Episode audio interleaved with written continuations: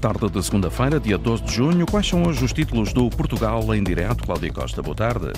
Ora viva, boa tarde. Graças a um investimento superior a 1 milhão de euros, o Centro Hospitalar Universitário do Algarve vai poder fazer procedimentos cirúrgicos que até aqui eram inexistentes na região. Na prática, evita-se a transferência em ambulância ou helicóptero de pelo menos um doente por dia com lesões que podem levar à paralisia total. O Centro de Saúde de Louros passou a ter uma unidade de saúde mental comunitária, saiu do Hospital Beatriz Ângelo para ficar mais próxima da população. Trata-se de uma experiência pioneira. E porque é segunda-feira, na rubrica Os Nossos Animais Selvagens, vamos até ao estuário do Sado observar os comportamentos de uma elegante ave aquática que tem como nome o alfaiate. Portugal em direto na Antena 1, RDP Internacional, Antena 1 Madeira e Antena 1 Açores. A edição é da jornalista Cláudia Costa. A Unidade Local de Saúde de Castelo Branco deve um milhão de euros aos bombeiros do distrito, um caso recorrente que até levou a que a dívida fosse rotulada como uma dívida crónica. Nesta altura estão reunidos, uma reunião com caráter de urgência, começou por volta das 11 da manhã, ainda decorre, e estão reunidos porque a Federação Distrital dos Bombeiros, Paulo Brás, diz que se encontra numa situação financeira insustentável. São pagamentos em atraso em que, em alguns casos, atinge os 180 dias de mora. Apesar de, no final do ano passado, algumas das dívidas terem sido regularizadas parcialmente, este ano tem-se observado que até agora há uma acumulação significativa de faturas. Segundo a Federação Distrital de Bombeiros, a falta de pagamentos por parte da ULS de Castelo Branco tem colocado as associações numa situação financeira insustentável. As despesas operacionais, como o pagamento de salários, a manutenção de ambulâncias, a formação formação de bombeiros e a compra de equipamentos adequados são cruciais para garantir a qualidade e prontidão dos serviços de transporte de doentes. No entanto, o atual panorama financeiro está a comprometer a capacidade das associações de bombeiros em levar por diante os seus compromissos e manter os serviços a funcionar, realça a Federação Distrital de Castelo Branco. A situação levou mesmo a que a Federação pedisse uma reunião de emergência com a ULS para encontrar uma solução rápida e justa com um plano de pagamentos calendarizado.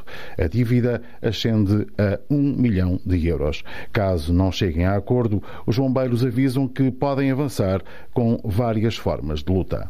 Resta agora esperar pelo final dessa reunião, que ainda decorre a esta altura. Estão reunidos então a Unidade Local de Saúde de Castelo Branco e a Federação Distrital dos Bombeiros para tentar resolver então este problema de uma dívida crónica. O Centro Hospitalar Universitário do Algarve acaba de investir mais de um milhão de euros em equipamento de alta tecnologia para a unidade de cirurgia vértebro-medular. Com este investimento vão poder ser feitos procedimentos cirúrgicos que até aqui eram inexistentes no Algarve. Na prática, evita-se a transferência em ambulância ou helicóptero de pelo menos um doente por dia com lesões que podem levar à paralisia total. Maria Antunes. Em média, um doente por dia com lesões vertebromedulares era transportado para Lisboa, sempre acompanhado por um médico e um enfermeiro, com o risco de perder mobilidade nos membros inferiores e superiores durante a viagem de 300 km.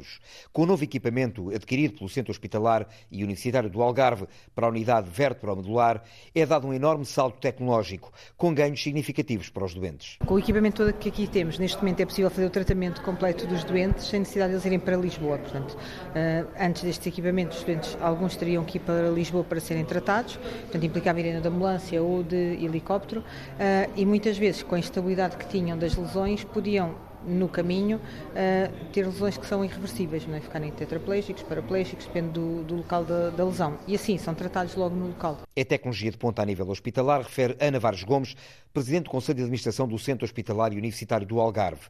Um investimento total de mais de um milhão de euros em equipamentos para esta unidade, que consiste num novo sistema de navegação cirúrgica de última geração. Pós-Verto o que foi mais importante esta aquisição foi uns arcos, chama-se arco em C, que é como se fosse a realização de um TAC intraoperatório.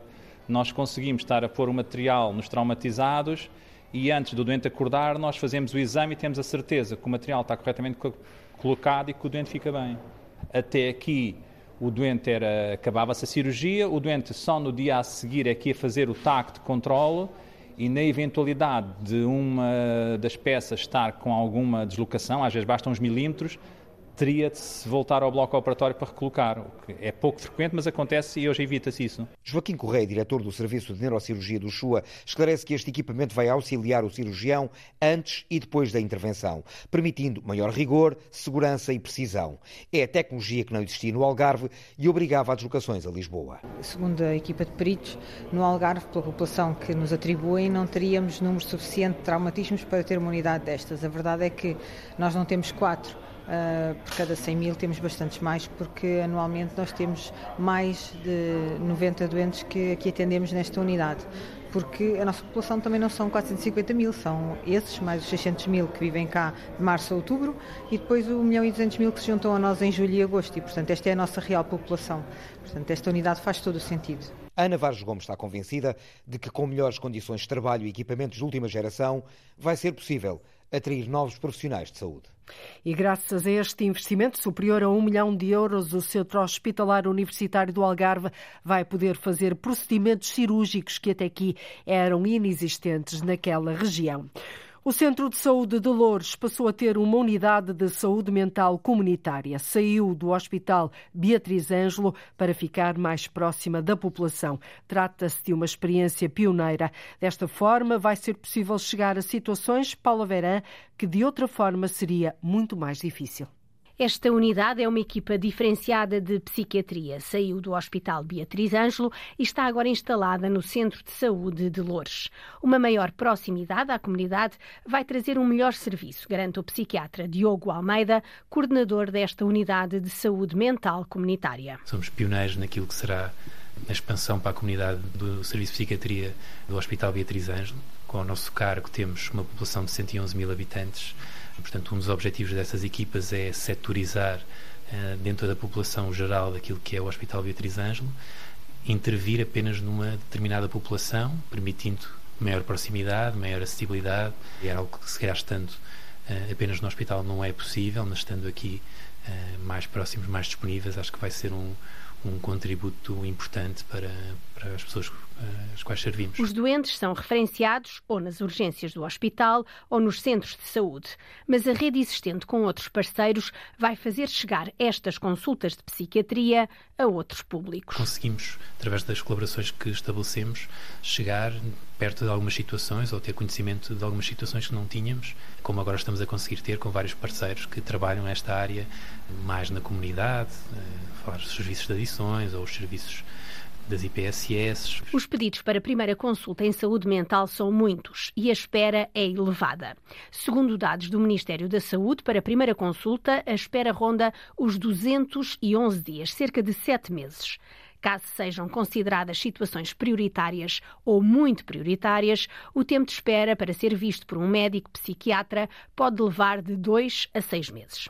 Ajudar a diminuir este tempo de espera por uma primeira consulta é uma das metas desta Unidade de Saúde Mental Comunitária de Loures. Nós prevemos cerca de 4 mil consultas aqui na unidade por ano. Tem a ver novamente com, com a diminuição do tempo de espera para a consulta, tem a ver também com a diminuição da demora média dos internamentos. O estigma e o preconceito ainda existem quando se fala de saúde mental, mas a pandemia trouxe uma maior visibilidade a estas doenças e o psiquiatra Diogo Almeida reconhece que foi positivo. De facto, a pandemia trouxe eh, uma visibilidade importante eh, a este tema.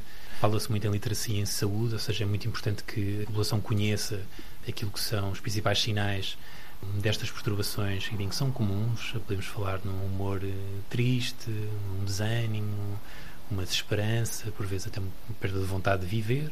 É um pequeno exemplo de sinais que temos que estar atentos e procurar ajuda a pandemia pôs a descoberto o problema da saúde mental. O Centro de Saúde de Lourdes passou assim a ter uma unidade de saúde mental comunitária que saiu do Hospital Beatriz Ângelo para ficar mais próxima da população. Trata-se de uma experiência pioneira.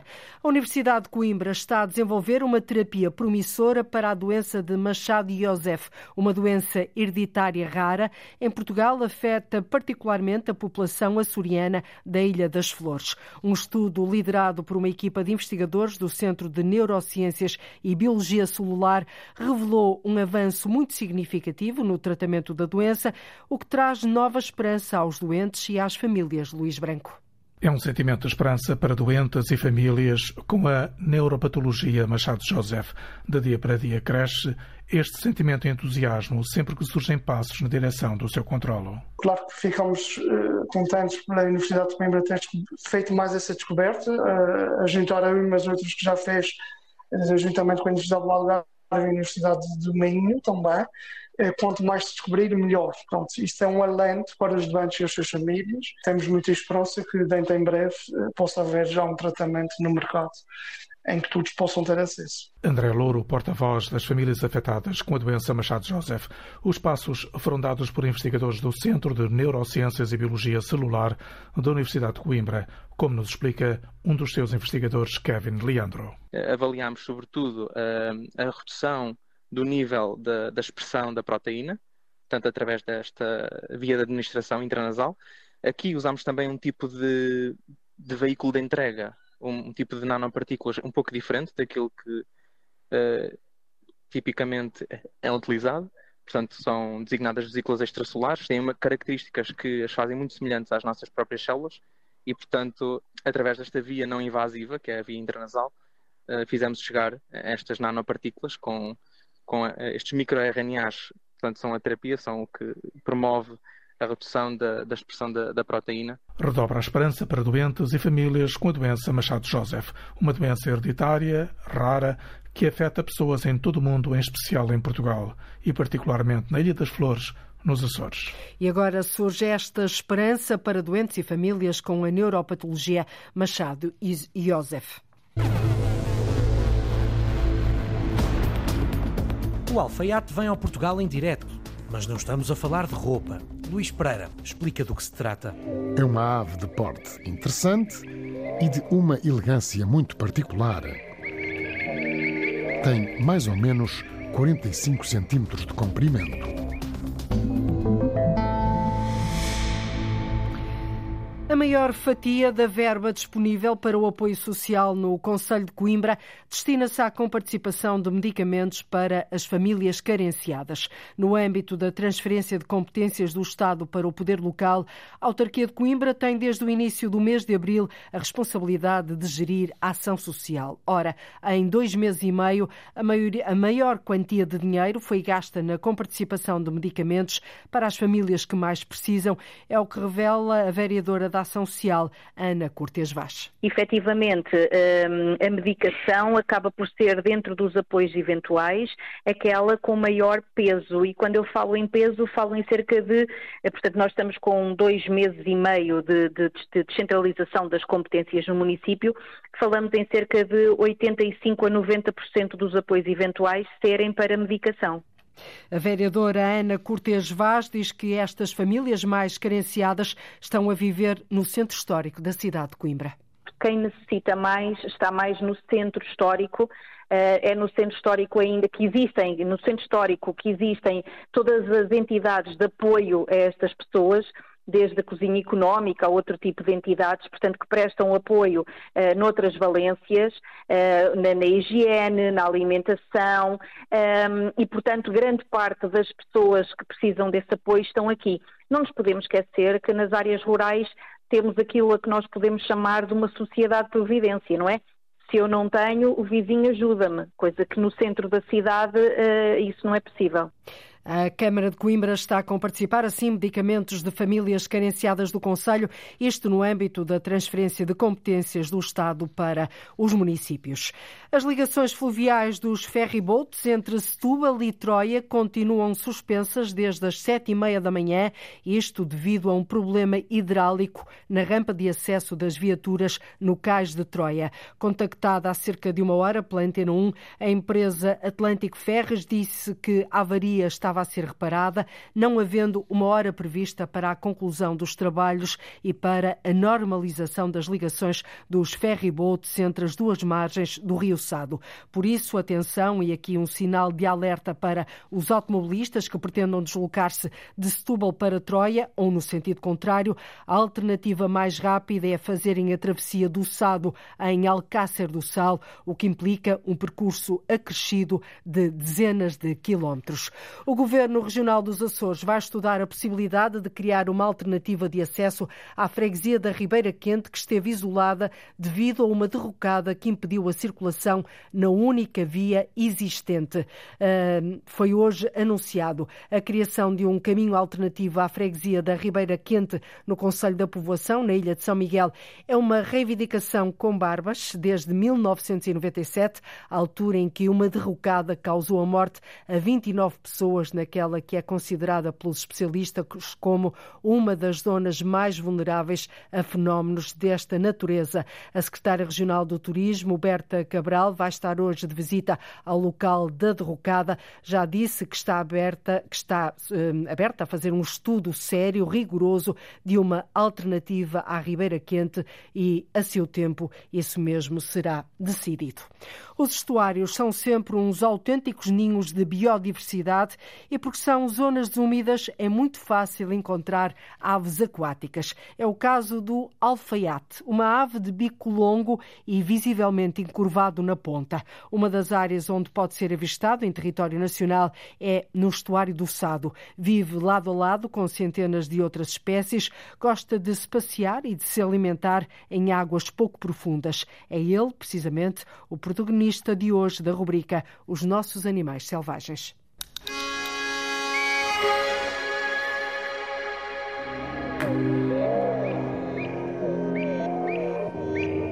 Não é uma ave muito vulgar, mas é muito fácil de identificar quando avistada. Desde logo, o bico longo e marcadamente retorcido para cima, a plumagem branca e preta, as pernas longas que se destacam, desde logo também, em zonas úmidas de baixa profundidade que ela costuma visitar. Uma das zonas que abriga uma população significativa do nosso protagonista de hoje é o estuário do Sado. Ele tem o nome comum de alfaiate. É uma ave de porte interessante e de uma elegância muito particular. Tem mais ou menos 45 centímetros de comprimento. Visto com a ajuda dos binóculos, o bico torna-se gigante. Agora, nota-se quase em excesso essa curva do bico para cima. Um bico fininho que vai afilando à medida que o seguimos da cabeça da ave até à ponta do bico. A nuca e a parte de trás do pescoço são negras, assim como algumas parcelas da parte de cima das asas, que contrastam com o branco que cobre a restante plumagem.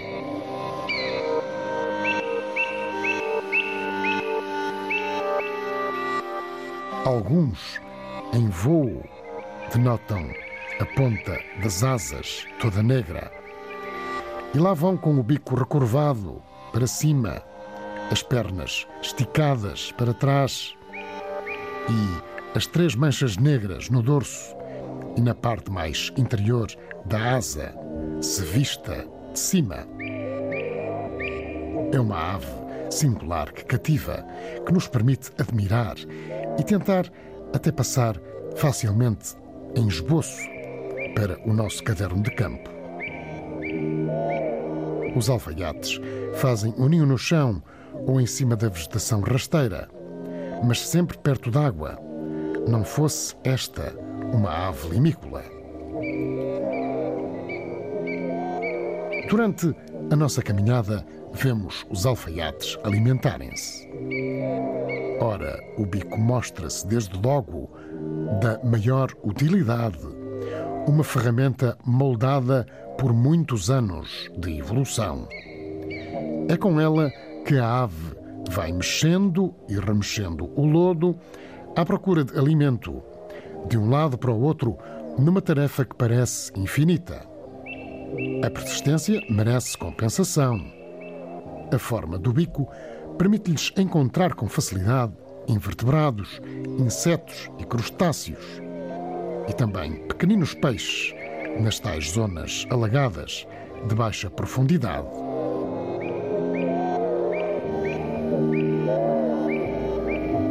Uns estão a alimentar-se, mas mais ao longe vemos um grupo de sete alfaiates que descansam, ao que parece, virados de fronte para o vento.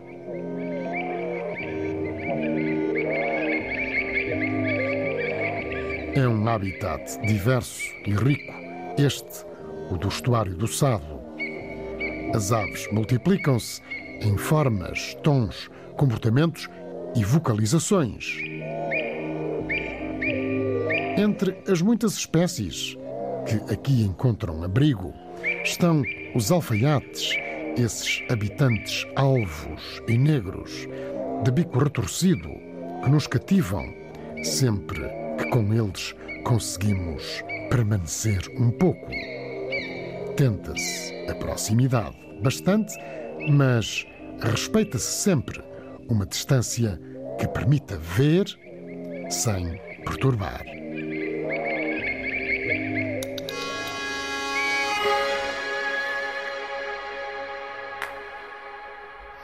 Os nossos animais selvagens é uma rubrica de Luís Henrique Pereira com sonoplastia e pós-produção de Edgar Barbosa, Rui Fonseca, Rui Coelho e Cláudio Calado, uma rubrica que de resto pode ouvir a qualquer hora na RTP Play.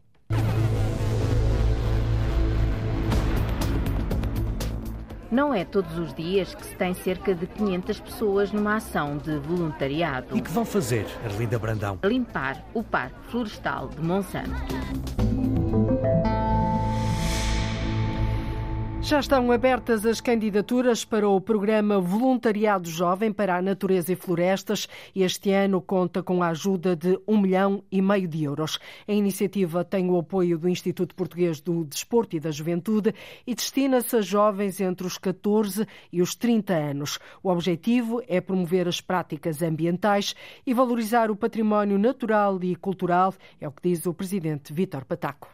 Seguimos dois objetivos centrais relacionados com os Objetivos de Desenvolvimento Sustentável das Nações Unidas, o Objetivo 13, que está relacionado com a ação climática e que, no fundo, está ali relacionado com atingir a neutralidade das emissões de carbono, e também o Objetivo 15, que tem a ver com a proteção da vida terrestre, muito relacionado com as questões da, da biodiversidade e a conservação dessa biodiversidade o presidente do Instituto Português do Desporto e Juventude, Vitor Pataco, diz que as atividades vão sensibilizar não só os jovens que participam, mas também toda a população. E temos projetos muito variados com diferentes áreas de intervenção, que vão desde o controle de espécies invasoras, uh, atividades de, de, reflorestação, inventariado ou inventariação de áreas que necessitam de limpeza, monitorização das áreas ardidas, vigilância também nos postos de vigia. Nós temos aqui uma componente de educação ambiental, passa também não apenas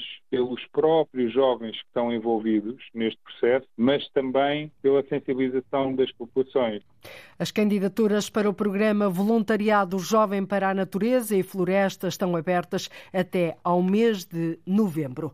O voluntariado ambiental ganha cada vez mais adeptos, o que permite assegurar mão de obra para apoiar ações de conservação da natureza. Há poucos dias, o Parque Florestal de Monsanto, o maior do país, foi alvo de uma das maiores ações de voluntariado de sempre em Portugal em número de participantes. Cerca de 500 voluntários, quadros de empresas, professores e alunos recolheram mais de 3.700 quilos de resíduos não orgânicos, fizeram o controlo de espécies invasoras e até construíram um hotel para insetos. Tudo isto a convite da EPIS, Empresários para a Inclusão Social. A repórter Arlinda Brandão acompanhou esta mega operação de voluntariado.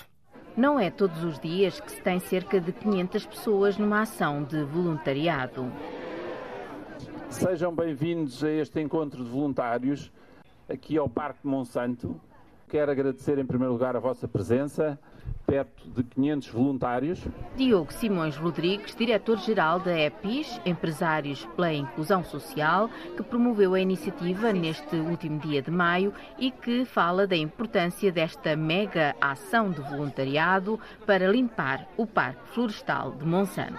É o maior parque florestal uh, português, portanto, desse ponto de vista, arranjámos aqui uma, uma, parceria fantástica com a Câmara Municipal, através do Centro de Interpretação de Monsanto, uh, e eu acho que isto vai também dar origem a que as equipas de voluntariado, que vêm por parte das empresas, venham cá agora, posteriormente, fazer mais ações de voluntariado, eh, a bem, de facto, da qualidade ambiental deste parque, que é o nosso pulmão da cidade de Lisboa e que todas as pessoas que vivem na, na região de Lisboa devem conhecer e devem cuidar também. Escolas, alunos e empresas arregaçam as mangas para esta mega operação de limpeza que mostra a importância cada vez maior do voluntariado ambiental. Uma iniciativa com tantas, tantos, tantos, tantos voluntários. Nós estamos em crise climática e todos os nossos atos têm que tentar contrariar e travar este problema. Sílvia Carreira, vice-presidente da Associação Ambientalista Quercos, que se dirigiu a estas centenas de voluntários. Começa-se por aqui, começa-se pelo voluntariado, começa-se por estar junto da natureza para aprender a amar e a respeitar e a perceber os seus ciclos para viver de uma forma mais respeitadora em relação a ela. O voluntariado ambiental ganha cada vez mais adeptos e esta ação no Parque Florestal de Monsanto é disso exemplo com uma grande adesão de escolas, alunos e empresas. Luís entrou neste desafio porque trabalho num banco e nós temos um projeto de voluntariado corporativo e normalmente não há muitas oportunidades de fazer isto durante o horário de expediente. Surgiu a oportunidade de o fazer. Eu sou município de Lisboa também, vivo aqui em Benfica. Acaba por ser a minha freguesia e como isto pertence a essa freguesia, disse, olha, tem que haver um sítio certo para fazer a ação, que seja aqui, não é? Pelo menos ajuda aqui os fregueses de Benfica. E pronto, e fui decidir por causa disso. Já estou aqui de carro de mão, prontinho com as ferramentas todas que são necessárias. Passo aqui muita vez com o meu cão, mas nunca, nunca apanhei nada. E este é o dia em que Luís e centenas de outros voluntários vieram ajudar a limpar o Parque de Monsanto de resíduos plásticos, vidro, papéis e pedaços cerâmicos do antigo Clube de Tiro a Chumbo que fechou em 2010. Aqueles montinhos já foram feitos com, com a cerâmica. Pegarmos na pá, uh, um bocadinho de, daquele montinho e colocarmos na peneira para peneirar, para deixar as, as cerâmicas na, na peneira. Isabel Catarino, da Câmara de Lisboa, orienta os voluntários. Se encontrarmos plásticos, materiais uh, pronto, não orgânicos, digamos, colocamos dentro de, do saco também, junto das cerâmicas. Depois pesamos em conjunto, consegue-se depois somar tudo o que retirarmos daqui aqui muito trabalhinho para fazer, para preservarmos aqui o nosso parque de Monsanto, que é o pulmão verde de, Lisboa. São cerca de cinco centenas de voluntários que põem mãos à obra, entre eles Margarida. Ah, eu acho que é essencial cada um de nós fazer a sua parte enquanto voluntariado para contribuir para a limpeza do, neste caso no Parque de Monsanto, que é, é um parque essencial não é? para as nossas vidas, influencia tudo. São cada vez mais as iniciativas de cidadania ativa e de voluntariado ambiental no país. Recolhe-se lixo nas praias, plantam-se árvores, limpa-se a floresta, numa missão em que se ajuda o ambiente num trabalho ao ar livre que também serve para espairecer e que melhora a saúde mental de quem o faz. Calmamente, ouvir os passarinhos, estão a ouvir. É só vantagens aos mais variados níveis. O voluntariado ambiental ganha assim cada vez mais adeptos, o que permite assegurar mão de obra para apoiar ações de conservação da natureza. A Madeira vai ter um novo vinagre gourmet dentro de dois a três anos. Neste momento, o produto está a maturar em barricas que têm entre 30 e 80 anos e que sempre amadureceram o vinho Madeira. A empresa Justinos, que já produziu um vinagre para uma marca de azeites, diz diz que o objetivo agora é produzir um vinagre de elevada complexidade. Pedro Felipe Costa. Foi o vinho que levou o nome da Madeira mais longe. Agora é a vez do vinagre que a empresa Justinos quer tornar um produto gourmet. Juan Teixeira fala em manter a identidade do vinho Madeira.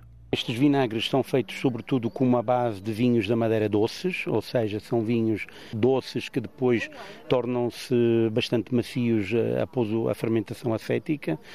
São vinagres com uma concentração boa, uma acidez moderada e que conseguem manter, sobretudo, a característica do vinho da Madeira, o que é importante, é o fundamental.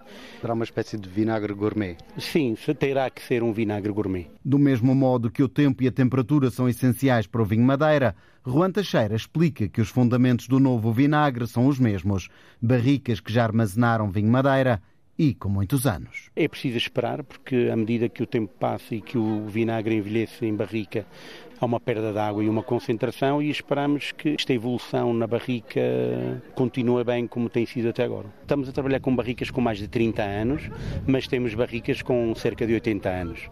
Curiosamente, e se acontece que alguns vinhos se tornam vinagre, Juan Teixeira explica que não é tarefa fácil, devido à concentração de açúcares, transformar vinho madeira em vinagre. É muito difícil avinagrar um vinho da Madeira. Conseguimos entender que seria possível produzir vinagre em um tempo razoável, não é? Conseguimos isso. Devemos lançar um vinagre um pouco mais evoluído, ou seja, um pouco mais complexo, com mais tempo de barrica. O meu sonho seria fazer um vinagre balsâmico, mas para isso iremos precisar de muitos anos. O novo vinagre estará no mercado dentro de dois a três anos. A chancela de garantia é da Justinos que desde 1870 já produz vinho Madeira. Mas antes disso, o vinagre gourmet, este vinagre gourmet agora está a maturar em barricas que têm entre 30 e 80 anos e que sempre amadureceram vinho Madeira. As cantinas escolares dos quatro conselhos do Baixo Sabor, no Nordeste Transmontano, vão ter nas imentas alimentos produzidos de forma biológica. O desafio já foi lançado aos agricultores da biorregião e aos produtores de carne para que os estabelecimentos de ensino possam servir refeições mais saudáveis, como diz o presidente da Associação de Municípios do Baixo Sabor, Eduardo Tavares. Esse é um desafio que vou deixar aqui hoje para todos, para os produtores especialmente, mas já foi feito às nossas escolas, estamos a trabalhar para isso, para que no próximo ano letivo tenhamos já pelo menos uma emenda semanal 100% biológica. Vamos fazer ajustes diretos, vamos fazer concursos próprios para adquirir bens uh, biológicos para a nossa cantina. vamos percorrer os nossos principais produtores da nossa biorregião e vamos a outras biorregiões e vamos tentar encontrar soluções para termos menus próprios para as nossas crianças, que cumpram aquilo que são as regras das nossas escolas e, obviamente, com produtos 100% biológicos. Os Lagos do Sabor obtiveram a certificação como biorregião em setembro do ano passado. Abrangem mais de 700 agricultores e cerca de 30 explorações pecuárias. Eduardo Tavares explica quais são os produtos que vão chegar às cantinas escolares. O azeite, a horticultura, as batatas, a alface, o tomate, o feijão, a gradura, o feijão o feijão uh, e o grão de bico, uh, o feijão frade, uh, tantos produtos que podemos utilizar na nossa cantina, podem ser produtos, podem, podem e são produzidos de forma biológica e que nós não estamos a valorizar. Produtos transmontanos produzidos de forma biológica. No próximo ano letivo, as refeições vão assim ser mais saudáveis nas escolas do Baixo Sabor com os produtos biológicos desta região. Na Madeira, o radar situado no Pico do Arieiro funciona como unidade há 10 anos, há uma década. Tem 18 militares em funções que garantem em permanência o controlo e a vigilância do espaço aéreo em redor da ilha, com um alcance próximo dos 500 quilómetros. A jornalista Celina Faria guia-nos agora numa visita pelo único radar situado fora do espaço continental português. Romeo 4, Romeo 4 é móvel 17 a chamar à escuta. Transmita Romeo 4 à escuta. Condições de entrada na unidade. Pode entrar. O acesso ao radar só é permitido com autorização. Atenção, sentido à sala.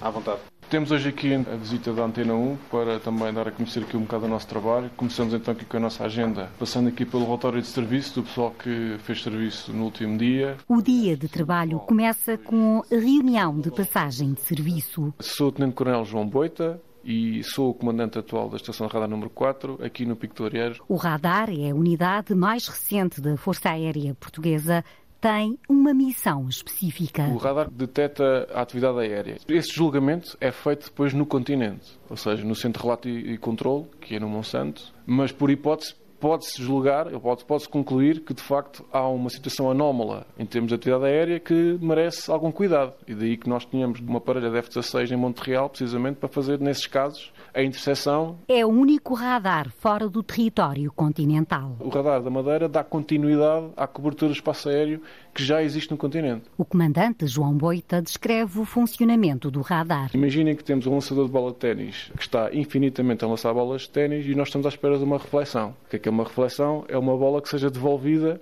neste caso, metaforicamente, pelo radar. Sempre que a bola é devolvida, o que é que o radar vai saber? Ele vai saber em que da direção em que foi enviado, Agora, transformando isto para a parte técnica, em vez de usar bolas de ténis, usa, usa, pulsos eletromagnéticos. É enviado um pulso à velocidade da luz, ou seja, é instantâneo, ao nosso olho humano acontece na hora, basicamente, e o pulso é enviado para a atmosfera e se ele embater em alguma uh, superfície, é devolvido. O eco que é devolvido é depois apresentado num display para o operador, sabe de onde é que veio, etc. Os dados são tratados no Centro de Relato e Controlo. O comandante desconhece se já houve alguma situação irregular no espaço aéreo da região. A informação está a chegar lá todos os dias, da forma que tem que chegar. Ao minuto que estamos aqui a falar, a equipa que está no continente tem informação para fazer esse julgamento se for necessário. O radar tem uma cobertura de 360 graus, com um alcance próximo dos 500 quilómetros, o que permite a vigilância até às Canárias. Estamos na sala de operações, onde o pessoal passa a maior parte do tempo. São 11 da manhã. Os sistemas estão todos funcionais, estamos a emitir, a antena está, está a rodar, estão 21 graus dentro da antena, 43% de umidade. Hoje no exterior é possível ver 7 graus, 7,8 graus.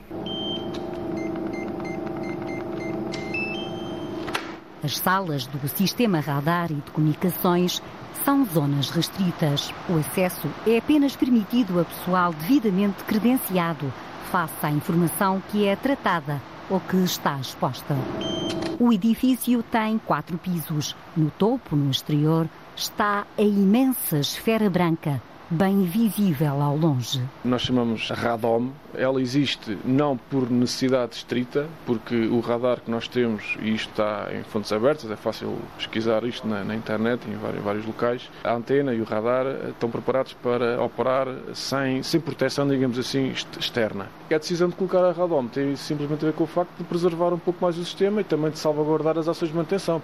O radar funciona como unidade há 10 anos. O sargento-chefe Vítor Gante está em funções desde o início. Tudo foi um desafio para nós estarmos aqui. Neste momento, acho que tenho a, a missão cumprida do meu dever militar a trabalhar com, com isto que estou a trabalhar. A localização a 1813 metros de altitude dificulta a missão dos militares no inverno, sobretudo quando neva, mas é estratégica, como explica o comandante João Boita. Nós vamos ao Cal das Freiras e, se calhar, em certos pontos não temos sinal telemóvel. É precisamente a mesma coisa. O edifício tem quatro andares com condições para a permanência dos militares que fazem os turnos de 24 horas ou em situações que não possam sair devido às condições do tempo. Como em todas as unidades militares, o espaço das refeições tem um sino que apela à união em momentos especiais fazendo jus ao lema, servir para mais longe alcançar.